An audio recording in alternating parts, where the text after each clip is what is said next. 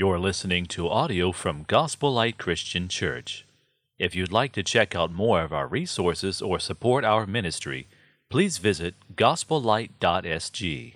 It has been a very difficult week, I think, for a lot of people. Uh, COVID, uh, COVID situation worsened here in Singapore. We thought that we would open up and have more of you come and join us and, and do more things to improve the dynamics of the church. But, well, everything is now on ice because the peak is not yet here and we have to ride this wave.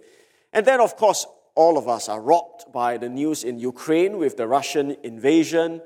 And maybe some of you living in Singapore would feel the tremors uh, that are from the earthquake in Indonesia. And as you look at all these things happen, I, I just thought it's a reminder. I'm not prophetic here, I'm not saying that these events are exactly what Jesus was talking about, or he's referring to these sequence of events here, but certainly we should be reminded as we hear of wars and rumors of wars, as we think about the pestilences or pandemic or epidemics that are happening around us, and as we look at earthquakes happening, they should remind us that we are living in the last days, the end times. And whilst Jesus said, these are the beginning of birth pains, uh, we should be ready for his return. So I want to urge all Christians here as we think about world events and circumstances not to live as if Jesus will never come. He said he will come back.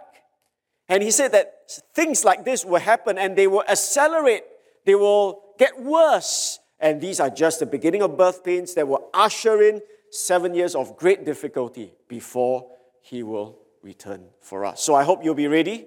And readiness for Jesus' return is not just saying, I, I'm ready, but to be actively serving him, serving others, meeting the needs of those around you, living out your Christianity. I think that's what it means to be ready. And for all of you who are not yet believers, you know, the Bible is a fascinating book. You may want to check out uh, the messages that have been delivered about the end times in Matthew chapter 24. And maybe that would help you see how true the scriptures are and how things are moving towards what Jesus had already said some 2,000 years ago. And we pray that one day you will come to faith in the Lord Jesus Christ. Well, that's a lot for intro, but let's come to the sermon today. Sermon is taken from the book of First Corinthians. The book of First Corinthians, of course, is a letter that is written to the people living in ancient Corinth. And I want to remind you that ancient Corinth, though long ago, was a city that is not very different from our city here in Singapore. Corinth was a very strategically located area. Uh, it is a major port city with waters that lead to major trading routes. You have the waters on the left side that will lead you to Italy, and on the right side to Asia. So, this was a prosperous city, a populous city where many people would come and do business and trade and live in. So, it was cosmopolitan, it was rich, uh, it was a wealthy place, very much like Singapore. But it was also a very pagan city in that there are many religions that are, are practiced there, many idols. And for example, there is this temple of Aphrodite, the goddess of lust and love, where it is said that there will be a thousand temple prostitutes uh, who are priestesses who will offer prostitution from this temple. So it was a place, city of Corinth was well known for sexual immorality promiscuity, it was a sin city of those days. So, a preacher, a pastor, he describes the ancient city of Corinth as a sailor's favorite port. It's a major port city, a prodigal's paradise, a policeman's nightmare, and a preacher's graveyard. So, that is the context. That is the larger environment of this place where the church began. And as you can imagine, it will not be difficult for us to envisage that the people in the church have come up from such a background and are plagued maybe with problems that are remnants of this background. So we see a people that were split up in the church because of pride. We took four chapters in First Corinthians to look at the problem of schisms or divisions. They were boasting amongst themselves. I belong to Paul, I belong to Cephas, I belong to Apollos. Our gang is bigger, our sect is bigger, we are more powerful. And there was an unhealthy competition and comparison within the church that has caused fractures to take place. We looked at that in great detail, four chapters. And today we look at a second problem that Paul wanted to address in the letter to the Corinthians, and it is a problem of sexual immorality. Now, like I said, Corinth was a place filled with sexual sins, and the church was not quite spared from this background as well. To be clear, sex is not a bad thing. Some people take it to an extreme. Oh, we don't want to be immoral, so we think that sex is a bad thing. No, sex is not a bad thing. Hebrews chapter 13 tells us that marriage is honorable and the bed undefiled. Sex is a wonderful gift from God, our Creator. Properly practiced in the right context, it is a beautiful thing. But sex outside of marriage, when it is taken out of its proper context, becomes sinful and destructive. And the people in Corinth are dealing with this. Again, this is not a problem that is unique to the Corinthian church. I dare say, here in Gospel Light, we are a people struggling also with sexual immorality. There are tragically painful events and incidents that have taken place amongst the people of God. Divorces have t- taken place, adulteries have taken place. There has been a lot of heartaches, pain for the people of God. There are many people today struggling with pornography and cohabitation. It is not a weird thing for us to be dealing or looking at the problem of sexual immorality. So, for the next few chapters, Paul will take us on a journey to look at how he seeks to resolve sexual immorality in the church at Corinth. And may we apply these lessons to ourselves. We kick it off today, therefore, with chapter 5 and we're going to read just five verses here, and that will be all we'll be thinking about today. It is actually reported that there is sexual immorality among you, and of a kind that is not tolerated even among pagans, that is, people outside the church, people who do not believe in God. For a man has his father's wife, and you are arrogant. Ought you, ought you not rather to mourn? Let him who has done this be removed from among you. For though absent in body, I am present in spirit. And as if present, I have already pronounced judgment on the one who did such a thing.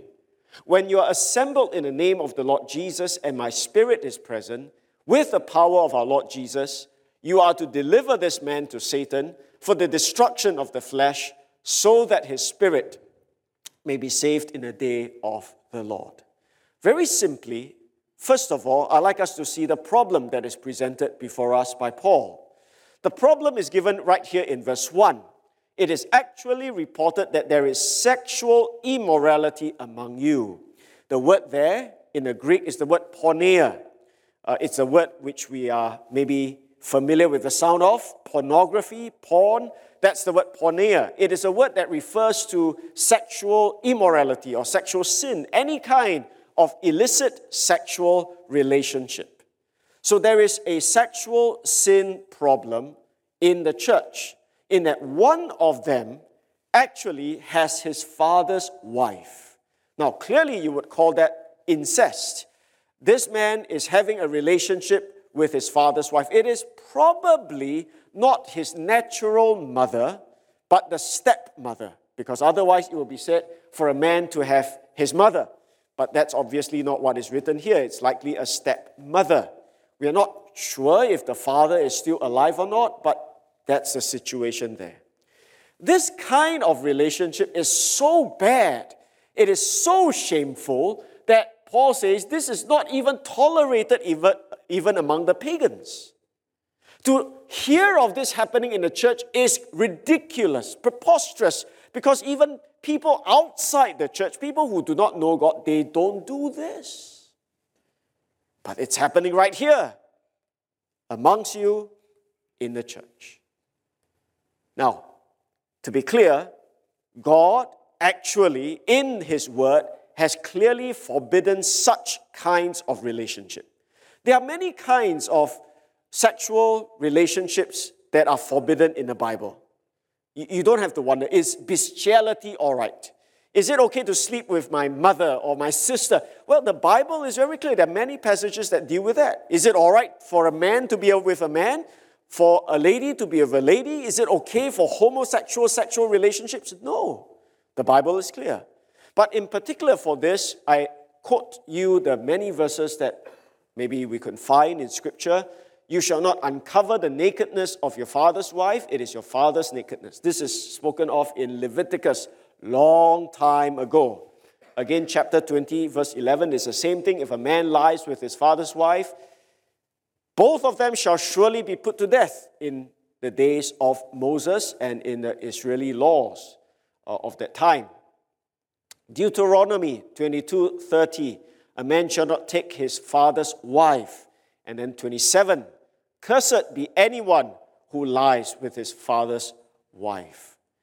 Sadly, in the Bible, we have seen people commit exactly those sins.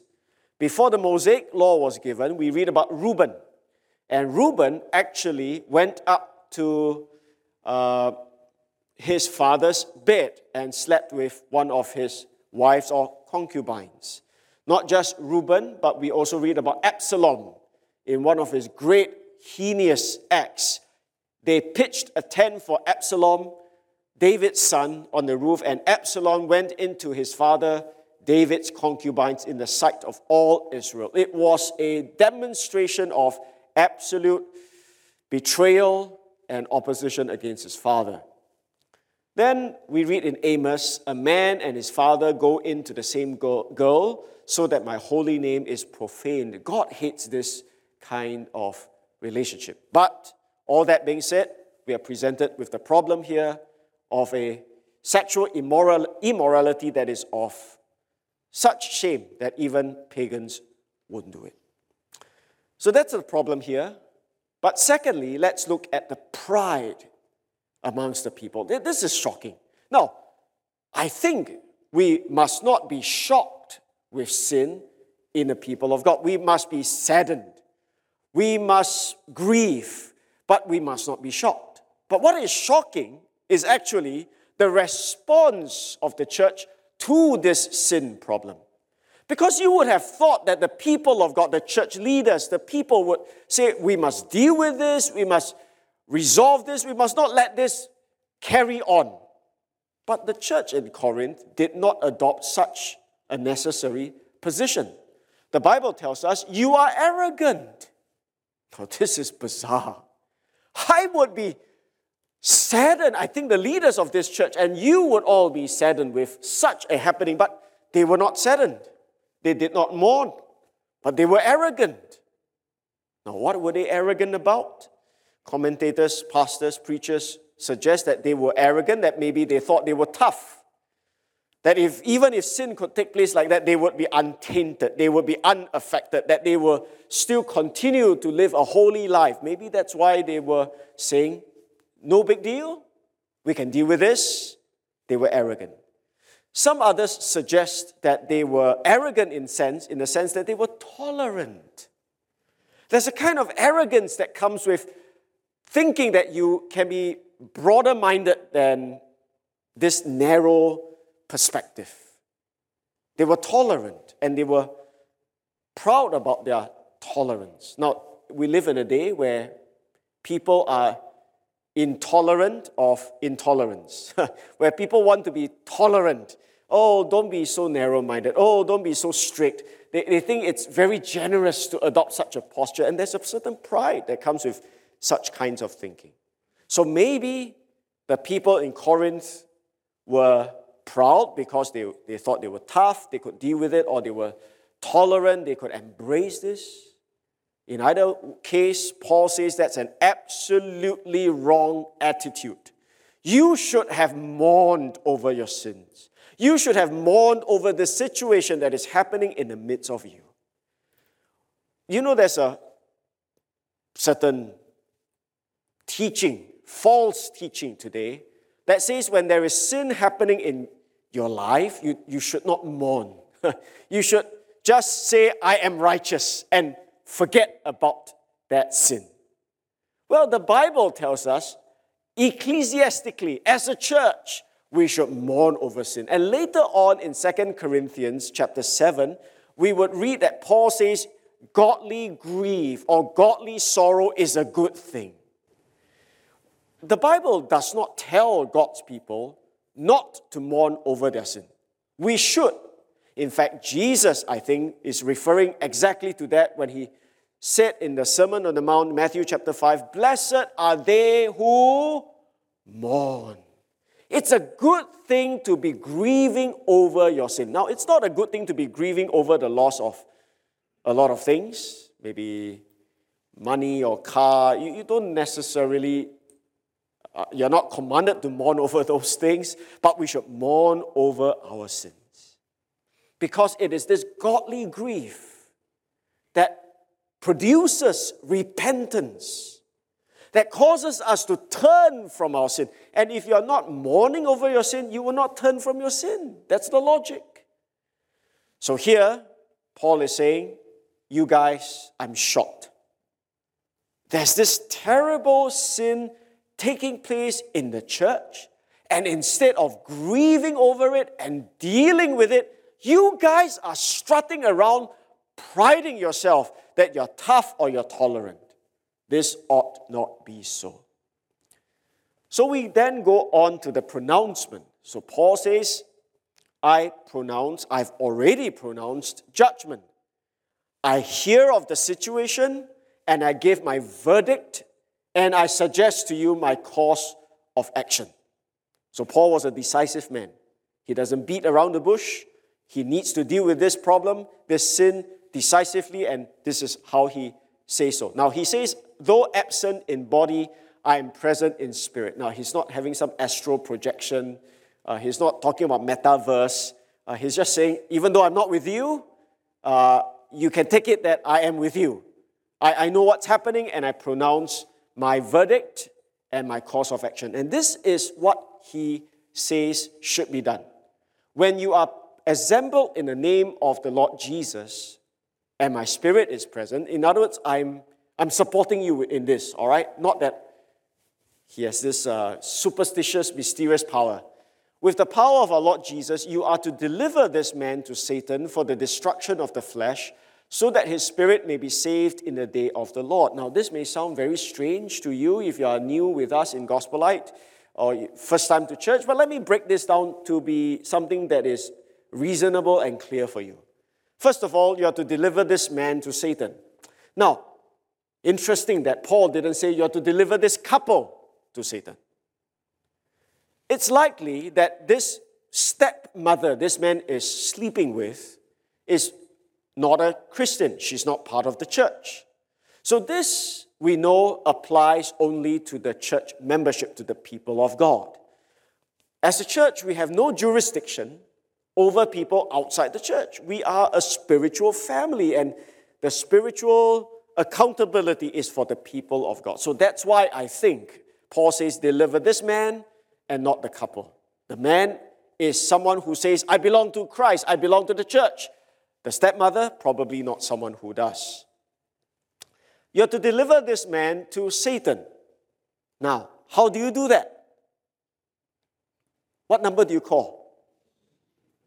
S A T A N, uh, press the number. How do, you, how, do you, how do you deliver this man to Satan? What address would you put for J and T Express to deliver your goods? Is there a drop off point where Satan will pick him up? How actually do you do this? Now, you don't have to wonder what it means to deliver this man to Satan if you look at the entire chapter. We read in verse 2 that Paul says, Let him who has done this be removed from among you. So there is a clue there.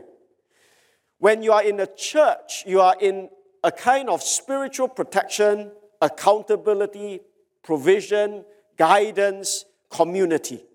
You are in the body of Christ. You are given the spiritual protection as people serve one another.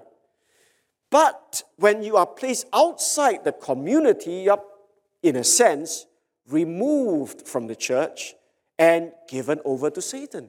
Because now you are going to be left on your own. You're not going to have the spiritual encouragement, support, accountability, prayers of the people of God, perhaps. And there you are easy meat for the roaring lion, as it were. Now, again, this is removing from the community, is what we call technically in Christianity today excommunication. Now, it's a big word, but it's actually very simple. Out of community. That's what it is. Exit, community, so excommunication. So, that I think is what Paul meant when he says, Deliver this man over to Satan. You are removed. This man is removed from the church, from the church community, from the church membership. And that is again corroborated by the subsequent verses in verse 7, 9, 11, 13 cleanse out the old lump or purge out the old lump. This is a lump that is infected. This is a lump that has yeast. This is a lump that is, again, contaminated. Take it out. I wrote to you in my letter not to associate with sexually immoral people. We see in verse 11 not to associate with anyone who bears the name of a brother if he's guilty of sexual immorality and so on. So you see that there is a call to separate, to remove, to excommunicate, to put out. Verse 13 purge the evil person from among you. So, this is the discipline, this is the course of action Paul is saying. You've got to deal with this sin because this person is persisting in it, and you've got to be decisive in putting him out. Because Jesus himself did say, if someone is caught in sin and you repeatedly confront him about it, one on one, two to one, and the church to one, and he refuses to repent, then Jesus says, let him be to you as a Gentile and as a tax collector. That is a way of saying, let him be someone who does not bear the name of Christ. Let him be someone who does not follow Jesus. Let him be put out of the church membership. That's what Jesus said. So Paul is not su- suggesting something that is weird or on his own. It is exactly what Jesus had declared a long time back. So, sexually immoral man who refuses to change his ways. You are not to think that we are tolerant or we are tough to have him around. The right thing to do is to deliver him over to Satan in the sense of putting him out, him out of church fellowship. But this decision is not to be taken lightly. This decision is not to be done or made by just one man. This is a decision that requires the understanding and the support of the entire church when you are assembled in the name of the Lord Jesus. So, this is a decision, I'm sure, that is to be made with the leaders and the people in unison, understanding why this must be so.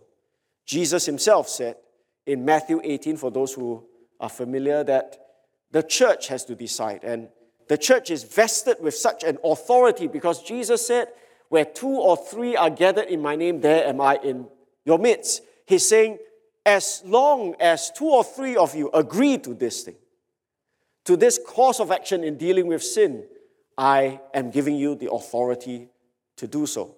So, this is a public official setting, and Paul says, My spirit is there, I support this, even though I can't be there right now, but this is the course of action you guys need to take up. Now, why? Why put him out? Hang him out to dry, as it were. Well, Paul says, so that or for the destruction of the flesh.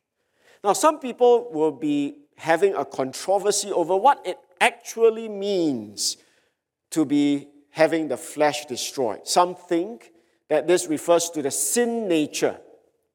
So let him be put out of the church membership so that he suffers, so that his sin nature will be destroyed. But it's a bit hard to think like that, even though there are many commentators who suggest this explanation, because the flesh, the sinful flesh, is never destroyed until Jesus returns. It's going to be with us till Jesus comes. So there's no way your flesh is going to be destroyed that way. Number two, it's also hard for you to imagine that Satan wants to destroy your flesh. he doesn't want to do that. He wants to flame the flesh. So I think the better understanding of this is that when a man is put out of church membership, away from spiritual protection, guidance, accountability, he lives in sin. And with sin, there will always be consequences, and he will suffer it bodily, physically. He will endure, he will have to go through pain, painful consequences as a result of his sin, as a result of him being outside of the umbrella of the protection of the church of God. I think that would be the best way to look at this. Um, 1 Timothy chapter 1 does say, among whom are Hymenaeus and Alexander, whom I have handed over to Satan, that they may learn not to blaspheme. So Paul himself does something like that. So back to this passage, I think what Paul is saying is deal with this, put him out of the church in a public way, so that if he should continue to sin, he would only invite pain to himself, destroying his body, and the ultimate goal is so that his spirit may be saved in the day of the Lord. So, the whole goal of church discipline is not vindictive, it's not out of jealousy or anger or hatred or animosity, but it is out of love and concern. I'm sure you cane your children. Okay, maybe I'm, I'm not sure all of you cane your children, but I'm sure all of you discipline your children. And when you discipline your children, I know that you want the best for your children. In fact, you know that if you do not discipline your children, you may be doing a nice thing, but you're not doing a right thing. Paul is saying, I know this is going to be painful. This man will suffer in the flesh, but the goal is so that his spirit may be saved in the day of the Lord. It is restorative. So, if the church is to undertake any church discipline, I hope we don't do it in the wrong spirit. And I hope none of us will say, God. he got punished. I, I hope none of you will have that spirit because it is a deeply painful thing. We should mourn and we should long for the repentance of this man or this woman living in sin, so that his spirit may be saved in the day of the Lord. So that as he suffers, maybe like the prodigal son, he may turn back to God and be rescued from his sin. J.E. Adams therefore summarizes the definition of church discipline as such church discipline is the process of correcting sinful behavior among members of a local church body for the purpose of protecting the church. We'll look more at that next week. We have not come to those verses, but it's here. Restoring the sinner to a right walk with God and renewing fellowship among the church members. Now, the question then is when should we deal with sin? Do we deal with every sin that happens in the church this way? I think probably not. Because if we do it this way, none of us will be in church already. Uh, by, by tomorrow, all of us will be disqualified from church membership. So I suggest to you, church discipline is not something that you do all day, every day, every week, but there are some guidelines. First of all, I suggest to you it is to be done for serious sins. Now, don't get me wrong, please. I'm not saying that there are sins that are so minor you don't have to bother. I think all sin is sin. All sin is bad. All sin is to be deplored. But for the purpose of excommunication, church discipline, well, I think it should be for sins that are, if I may say, serious. Um, and Paul does write a kind of sampling of it. It is not meant to be exhaustive, I'm sure, but some sampling of it would be immorality, greed, idolatry, reviler, drunkard, swindler, any one of you, any one of us, caught in such sin, perpetuating in such sin, I think means we should face church discipline. Serious.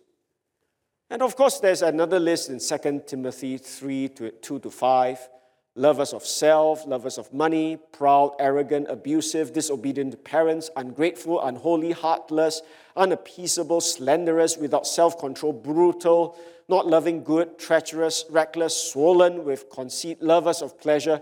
Well, avoid such people. So there is a kind of a representative list, not exhaustive, but maybe instructive for us. So I think church discipline is called for in serious sins. Now, I say this because sometimes we may inadvertently let slip an unkind word. Uh, please don't come to the church leadership and say, Pastor, he said that to me. Please excommunicate him. Uh, I think that is bad, but maybe there is wisdom needed to judge if we should go to that extent of excommunication. All right, so I, I think that's why uh, leadership is involved, the church is involved in making such decisions. It's not always easy. But one guideline, I think, is serious sins. Number two, I think it should be for outward sins. In other words, you cannot do church discipline for sins of the heart. Pastor, you need to excommunicate him because he's always thinking about wrong things. How you know? And what is the objective discerning of his thoughts, it's very hard. We can only deal with people with regards to outward sins, not with the inner meditations, as it were. Uh, in this case, this man with this sexual immorality is a well known case. It is actually reported. The word actually in the Greek comes from a word that actually means uh, commonly or altogether known or altogether reported. In other words, people are already talking about it. So it is a well known scandal. It is not something that is private. And when it comes to that level of publicity, uh, then you need to deal with it. So, outward sin. The third criteria, I think it should be unrepentant sin.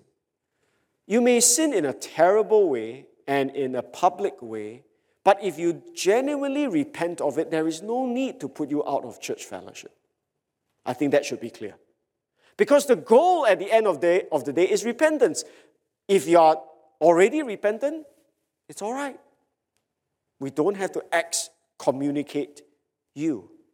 The problem here again is this man is in the Greek having a ongoing relationship with his stepmother, and that's why Paul says you need to deal with this. This can't drag on.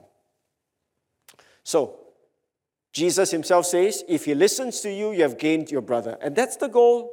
The goal is not to put him out, the goal is so that he repents. And if you really get him to repent already, that's fine. All right, so if you're here today and this is the first time you're in church, I must say this must be an interesting topic for you. Ha! Well, the church talk about fornication, porneia, and excommunication. I'm glad I'm not in the church. well, you, you totally underestimate the problem of sin then. Sin has its consequences.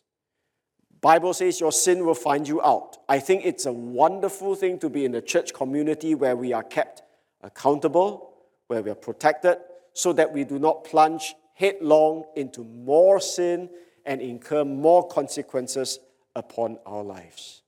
But maybe this is also a reminder about the holiness of the church. Church is not a country club where you sign up just to enjoy the privileges. Church is a family of God where we endeavor to live Christ like holy lives. And this passage is a reminder to you and to me that even in COVID, or out of COVID, our goal always is to be more like Jesus, to live a life that is holy. And I pray that this will bring a new sense of seriousness to how you look at your personal sanctification, your personal life and walk before God. Maybe today you're living in sin. You think that it's minor, you think that it's private. Well, I say to you, sin is never satisfied with being small. It wants to grow, and it will only snowball. And maybe this is a good time for you to examine your own life and to repent and to get right with God. I believe if you are a truly born again child of God, you will never have real joy and peace as you sin. Maybe this morning is a good time for you to make a clean cut by His grace, to confess your sin, to repent, to mourn, and to repent of your sin. Not that you fear that God doesn't love you if you sin, but because you know His love and you want to love Him and walk right and do right by Him. But perhaps underlying all this is that wonderful promise of God's forgiveness for people who sin. You know, the Bible is not a book that is written for perfect people who want to live a perfect life. The Bible is a book written for very broken, sinful people. And it is a book written by a wonderful, loving, and merciful God who is willing to forgive. This passage says that there is actually way back with God if you're willing to humble yourself and to repent. So, my dear brothers and sisters in Christ, if you are living in sin, I want to say to you, God's arms are stretched wide to say, if you're willing to confess your sins, God is faithful and just to forgive our sins and to cleanse us from all unrighteousness. I pray you will come back to Him in His goodness. And if you are here today and you're not a Christian, I want to say to you that there is forgiveness with God. He sent His Son, Jesus Christ, to die and to pay for our sins. And this is His word Whosoever believes in Him, in Jesus, will not perish, but have everlasting life. Believe in the Son, and He will cleanse you from all sin. We have a God. We worship a God of unconditional love and mercy who sent His Son to pay for you, to forgive you. Will you turn and come to Him? Let's bow for a word of prayer together. Father, we thank you for this morning as we look into this passage. Yes, there are many technical details here, but above all, we see that you are a God of holiness, of wisdom, of wrath against sin, but also a God of mercy and grace and love. For some of us today living in sin, I pray, dear God, you will work in our hearts that we will not continue therein. But you'll cause us to humble ourselves, grieve and mourn over our sin, and seek your forgiveness. May we confess our sin. May we walk in righteousness with the help of your blessed Spirit. Lord, this morning we also pray for our friends guests tuning in. It might all be a blur for them, but I pray they will know this one thing Jesus paid it all. They will know this one thing that Jesus went to the cross not for his own sins, for he had none, but for the sins of those who would believe upon him. So please help all to see our sin and at the same time our Savior. Grant to them a humble heart that will repent and believe in Jesus, that they might be saved. So, search our hearts this morning. We thank you in Jesus' name. Amen. God bless.